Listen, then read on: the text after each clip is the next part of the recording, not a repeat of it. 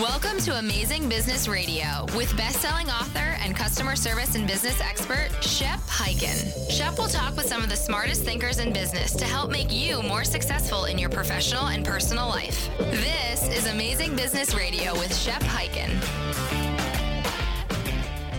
Hello, everybody. Shep Hyken here back with another episode of Amazing Business Radio. Very excited today because once again, another amazing interview.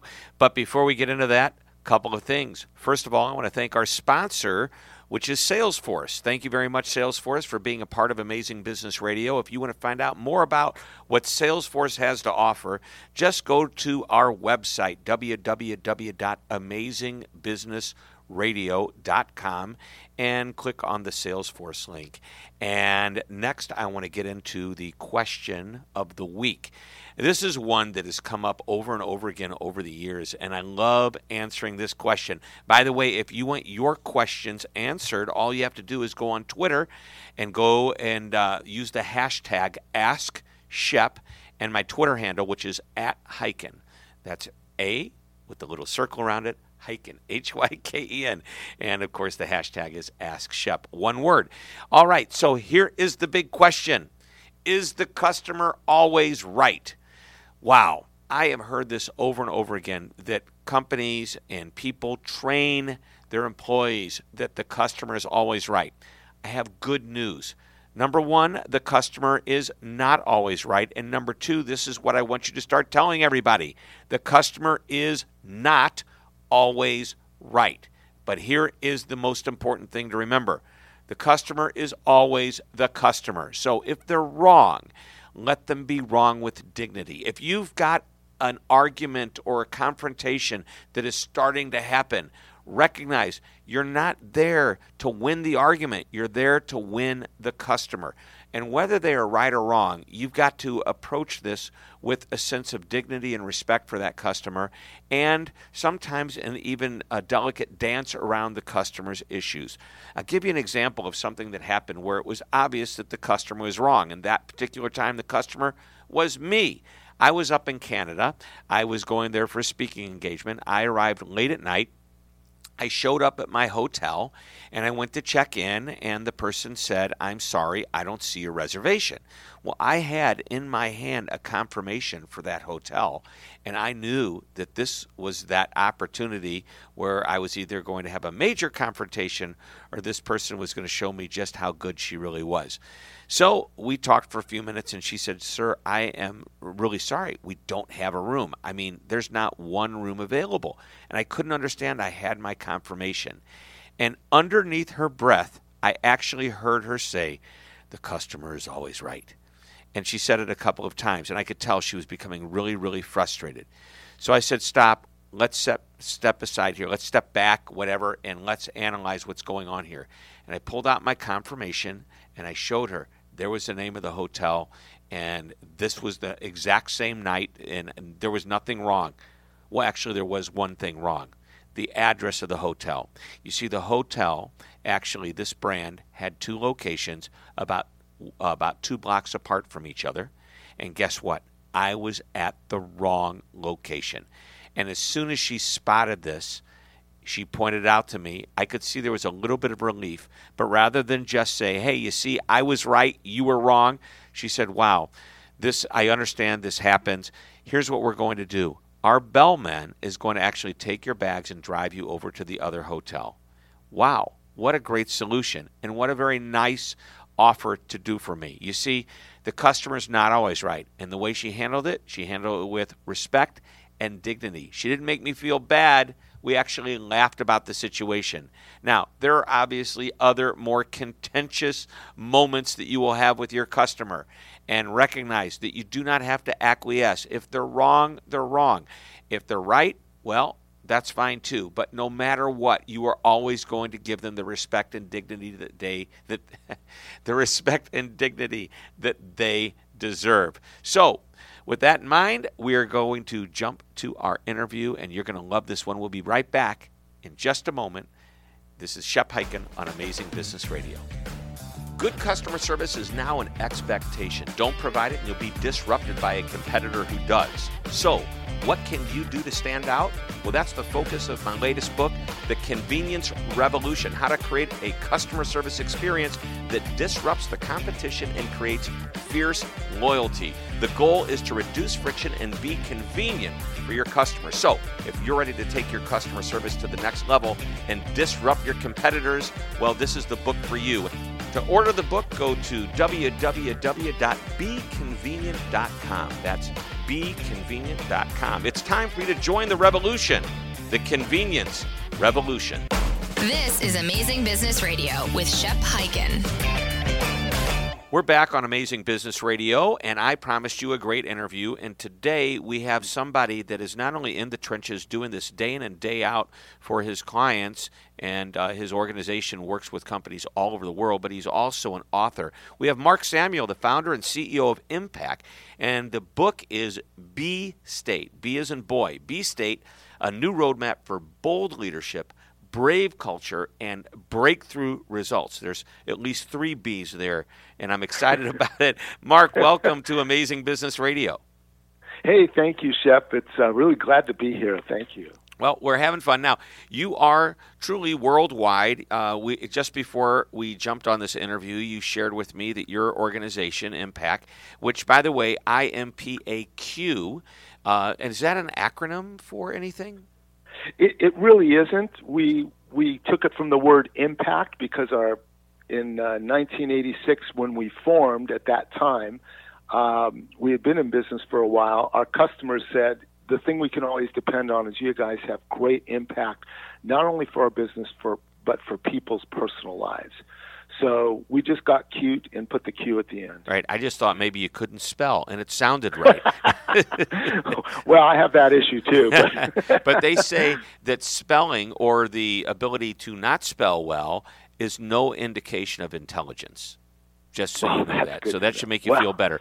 So you have a, at least a dozen people here in the U.S. You have seven people yep. over in Amsterdam ha- handling Europe. You have six people down in Bogota, Colombia, which is one of my favorite countries to visit. Uh, the city and country. I spent uh, let's see how many times I go to Bogota this year, two or three. Anyway, oh wow, uh, yeah, yeah, I've got great clients down there, and I, and so you're worldwide. This is exciting. You've worked with amazing brands like Nissan and Hewlett Packard and American Express and Chevron Chevron and Michelin and some great companies. So we are excited to learn from you today. Now, before we get deep into this, this book you've written, B State. Yes. You know, uh, obviously you're playing off the words bold, brave, and breakthrough. Um, yes. This just came out not that long ago. It's available through Amazon.com. Give us a short little, you know, one or two sentences about what this book is about. Yeah, it's a whole paradigm shift basically for any individual wanting to make a change, but also for organizations. And the paradigm shift is really simple. Most of the time, we start out at A state, we want to get to B state, but all we end up doing is is creating an A plus state. In other words, we just have a better uh, form of what we're currently doing, and that's what continuous improvement is for.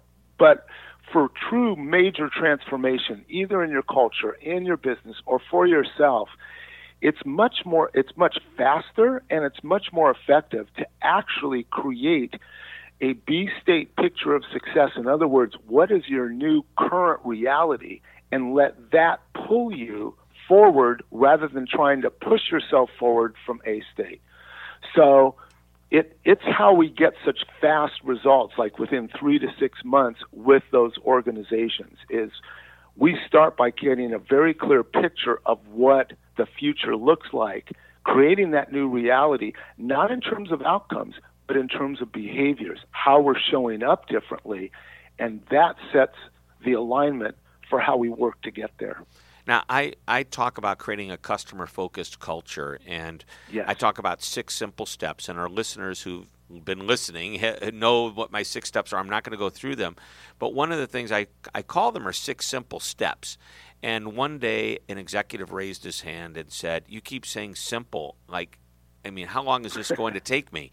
And I said, How many people in your company? And I think he said about 35,000 or so. And yeah. I said, It'd probably take, you know, five or six years um, when do you want to get started? and, and, I, and, I, said, simple does not mean easy. But it sounds right. to me if you're getting results, and by the way, you know the thing the best describe your company said is when you know business is changing and you want to get the culture in alignment, either a new culture or an existing culture taken to like if there's a merger, you know, getting people indoctrinated into it or seeing a new focus. This is what you do. You you really get everybody into alignment yet you're telling me this can be done in six months. So I'm not saying that you provide the magic bullet, but I want to find out if there's any part of this that eh, you know we can take away and say, you know what, maybe we can do it in months and not years. Yeah, and we don't try and, and change everything all at once. Our whole focus is on leverage. And so, because you, you just simply don't have the resources to get to 35,000 people. But can you get to your middle management team? Can you get to your senior management team if if that, if that's where it's getting stuck, and get them to change in such a way and so dramatically that it starts to filter down the whole organization? And generally, I'm not working on 35,000 person changes at this point. We're generally dealing with uh, organizations of two to 5,000 people and making those change very quickly, like in the six to 12 yeah, you know, that's a little bit more months. manageable number, and and I'll tell you the most Sure. manageable is like if you've got 80 people, we can change this in the next couple of months. At least Yeah, we can get right. it started, right? You know, because it's easy Right. to communicate, and I think that's a big part of it is communication. Absolutely, but it's also in, in again in those behaviors. If you you know, and I'll, I'll give you one of the keys, and that is to break down the silos. As long as you're in silos, you can't operate effectively, and you can't really demonstrate any sense of of core values.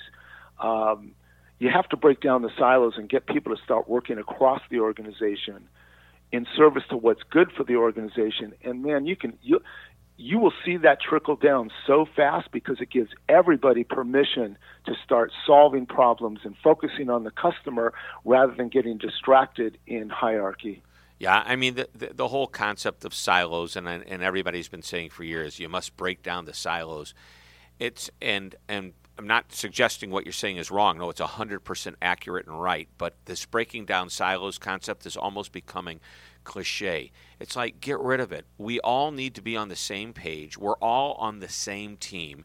Yet if you create these silos, you almost create a competitive atmosphere within your own company, which at the end I believe is detrimental to the overall success because you have people that are uh, they're politically motivated, uh, and I'm not talking about politics as in you know government politics. I'm talking about internal politics. They're politically motivated. They're uh, motivated out of fear of their jobs. They hold back information. No, I I think it needs to be far more open than that, and hence the concept of breaking down that silo. Let's just say eliminate silos. You know, Well, Yeah. a- absolutely. You, you, you, Shep, you're right on it because the problem has been we organizations have set up their habits to promote silos. It starts with the hierarchy and the structure, but it also goes into how people make decisions and how we share information, etc. The the secret sauce that we go into is is we start changing their habits. And we generally start at middle management because that's where silos truly begin and have an effect on the entire culture. So we get them to instead of being just dedicated to their functional area, we get them aligned, all different functions together, aligned to the organization with their specific role of um, ensuring a the culture and operational excellence as a team for the whole organization. Now all of a sudden, they're working together to solve problems rather than going functional. Right. I love that. So middle management's going to push it through, uh, or Yes. help push it through, and you've got to get everybody on board. Can you give Yeah. us an example? And I'm sure in your book you've got numerous examples of like the rock star companies that are doing this, and and how they're getting, you know, how they're doing it. Maybe something they've overcome. Some, you know, do you have a story there? Yeah, well, like you said, we've got we've got several stories. Um, I'll say one of the the major ones it, ones are right now. A lot of them are in healthcare because they're getting so hit with with increased costs and uh, nursing shortages and all sorts of, of dilemmas. They can't even serve you know serve their population. Um, and as you know, part of customer service is also patient experience, and so that's where it, that's where it hits the hardest.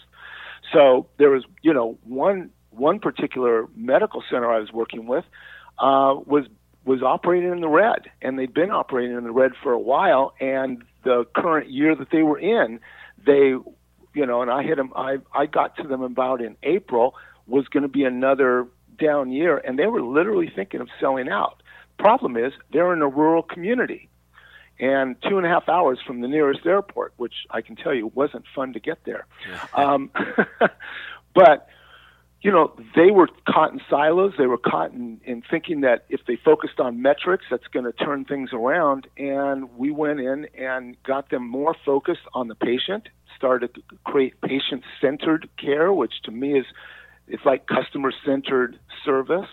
And also got the uh, about uh, 50 middle managers together to say we need to drive this organization if we're going to if if we're actually going to you know, survive. And within three months, they were able to reduce uh, operating expenses by about uh, seven million dollars, and that year was the first year they were profitable again in the black. How did they do that? With uh, how did they reduce expenses by focusing on the patient or the customer? Well, they started to look at it again from if if if the patient is is the one that we're serving, how do we start eliminating and removing any costs that aren't directly associated with patient care and patient service? And how do we work together so that our throughput between different departments are more effective, more streamlined, um, etc. So they you know, because uh, a big part of their reimbursement is based on quality metrics as well mm-hmm. and patient experience. So it wasn't just that they eliminated costs; it was also that they added um, uh, uh, quality to their to their patient experience that ended up causing them to get higher reimbursement from the government. Right, and I would imagine also as you start to focus on the patient or the customer, you start to recognize that there are some expenses that aren't so focused. Maybe it's all for the benefit and uh, you know support internally. Not that there's anything wrong with that, but you can start to look at things and say, "Hey, do I need this?" We're talking with Mark well, Samuel, founder of CEO of IMPAQ, and he is the author of B State: A New Roadmap for Bold Leadership, Brave Culture, and Breakthrough Results. That's available on Amazon. We're going to take a short break, and when we come back, we're going to continue the conversation. Don't go away.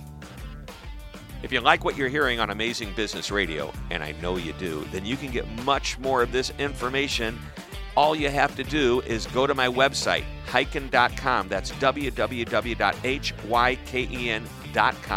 Fill out the subscribe to the Shepard letter form, and each week you will get an article that contains a business tip, stories, much more, all about customer service and experience delivered straight to your inbox. Thanks for listening, and don't forget to always be amazing. You're listening to Amazing Business Radio with best-selling author and customer service and business expert Shep Hyken. We're back on Amazing Business Radio talking with Mark Samuel. Now, you were getting ready to say something right when we took the break, and go ahead and finish that uh, that uh, chain of thought. Yeah, you know when you when you talk about patient experience or you talk about customer service, it all begins inside the organization first. And one of the major ways they cut costs was they had such high turnover of nurses and had to bring in traveling nurses, which is super expensive. By the time we were done with them in that year, they went from 25 traveling nurses down to two. And the extra cost from that, but also here's the here's the thing: when you got turnover and you're not keeping your people, how do you have great customer service? Because you don't have that consistency. You have different faces, different people different, you know, coordination. You you can't provide effective customer service when your turnover is, you know, is is it's through high. the roof. Yeah. So here's the point. I think is that, and if you look at the stats, the best customer focused companies, the ones that provide the best service that are recognized year after year in all the different surveys and all those results, You can also take a look at Glassdoor, for example, which are where employees rate their companies they work for. And you're going to find a lot of those companies that are the top in great service are also the best places to work. No doubt about it.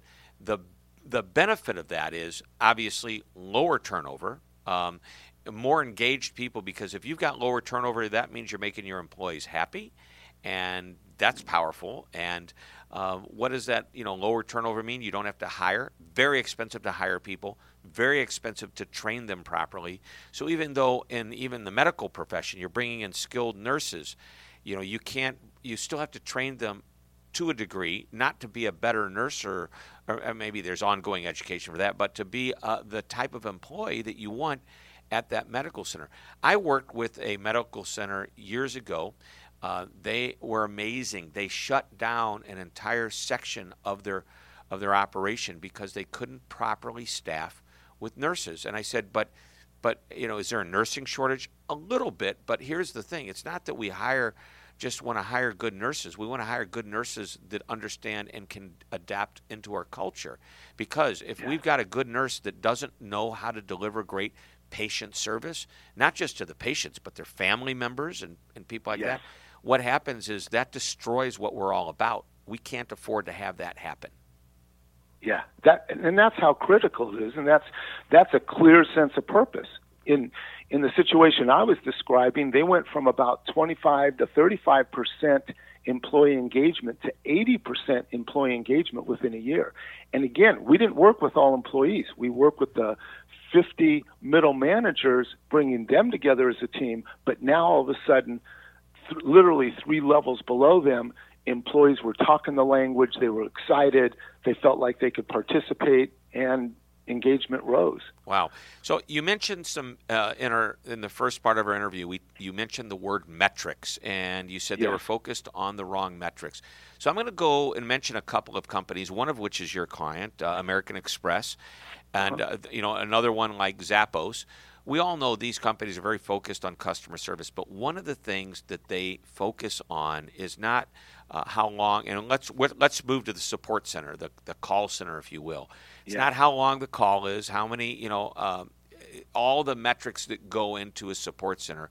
Really, there's one metric they care about, and that is at the end, is that customer happy? Um, Amex uses the Net Promoter Score question on a scale of zero to ten. What's the likelihood you'd recommend us? Is one of their main barometers as to whether or not they're doing a good job. They aren't looking to get off the phone until that customer is absolutely happy. How do you feel yes. about that? And is that really what you're focused on?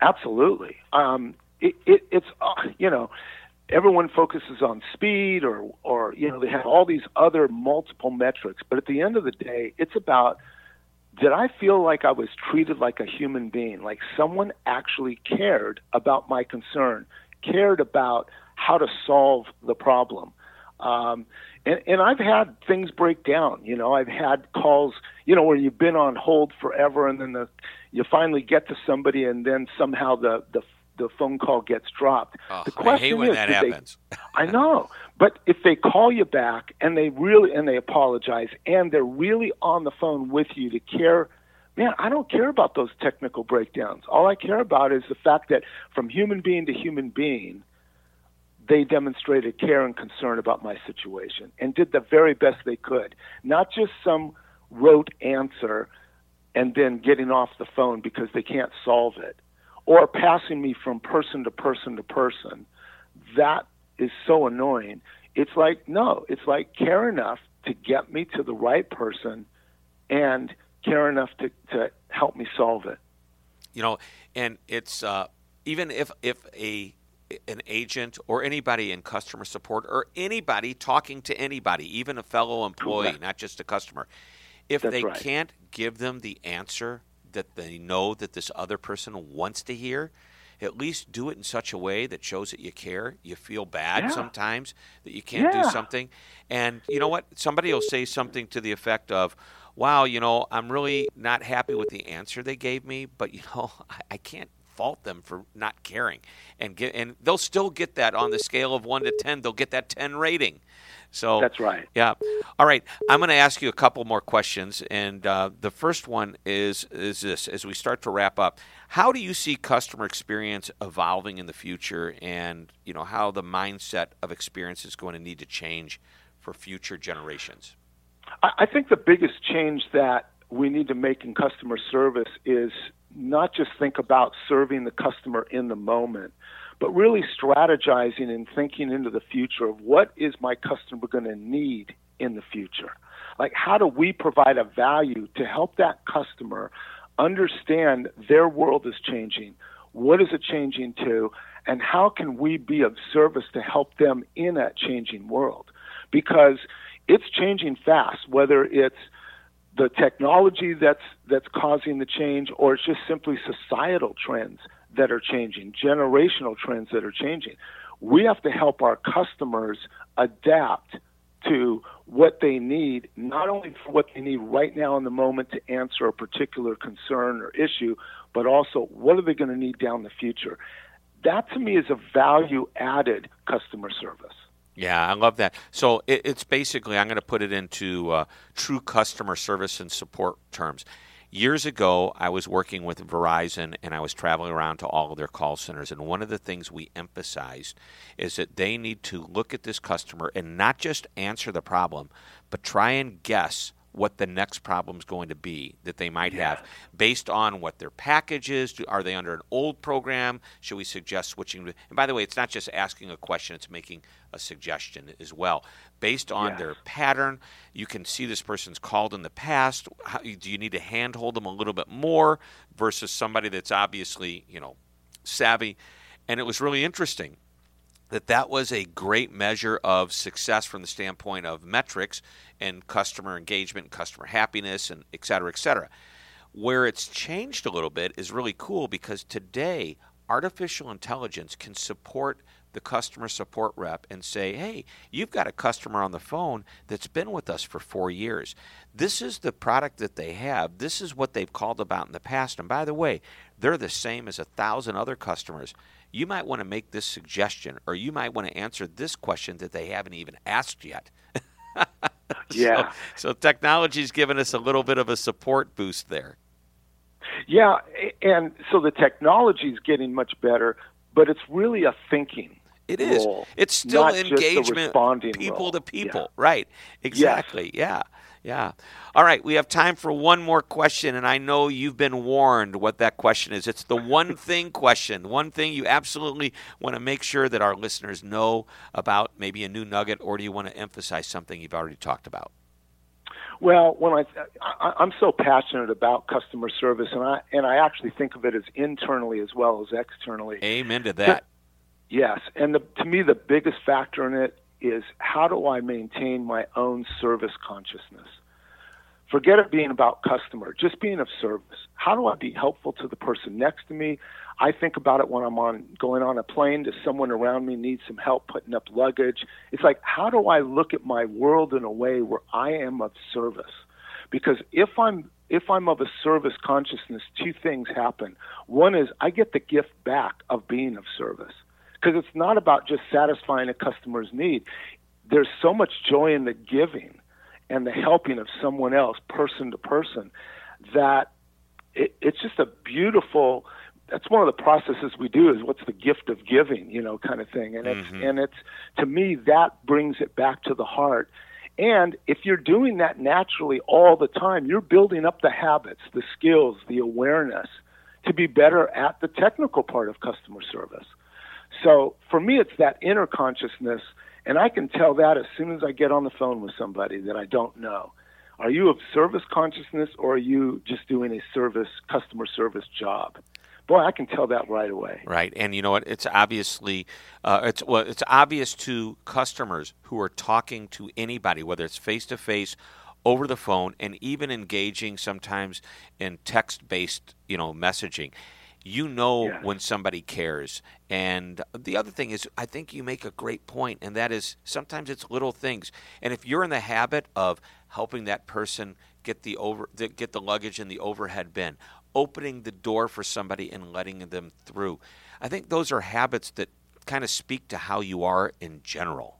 And uh, by the yeah. way, that may not be a bad idea when next time you're uh, you're interviewing somebody is to as you walk them out, notice if you let them go first. Do they open the door and walk in front of you, or do they open the door and let you by? I don't think that's telling of what their whole uh, personality is like. But I think that as you start to add all these little pieces of information up, it shows this person is obviously caring, they're well mannered, et cetera, et cetera. So Mark, you've been awesome. This is why we call it. A, maybe I should call it awesome business radio, but no, amazing business radio.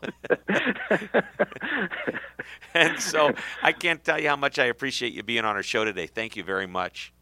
Well, thank you, Shep. This has been a full delight, and I I just love the depth that you go to in in this customer service field. Well, thank you very much. Again, it's Mark Samuel, founder and CEO of Impact, IMPAQ, and the author of a great book, B State, a new roadmap for bold leadership, brave culture, and breakthrough results. That wraps up another show, another episode of Amazing Business Radio. We thank you all for listening. Remember, check out our sponsor, Salesforce. Just go to amazingbusinessradio.com, click on the link. They'll share with you what their latest offering is. And if you want to ask a question or tell a story, just go on Twitter at Hyken, hashtag AskShep. And as you know, we now do that before uh, at the beginning of every show. Thanks everybody for listening. Shep Hyken here, reminding you to always be amazing. This podcast is a part of the C Suite Radio Network. For more top business podcasts, visit c-suiteradio.com.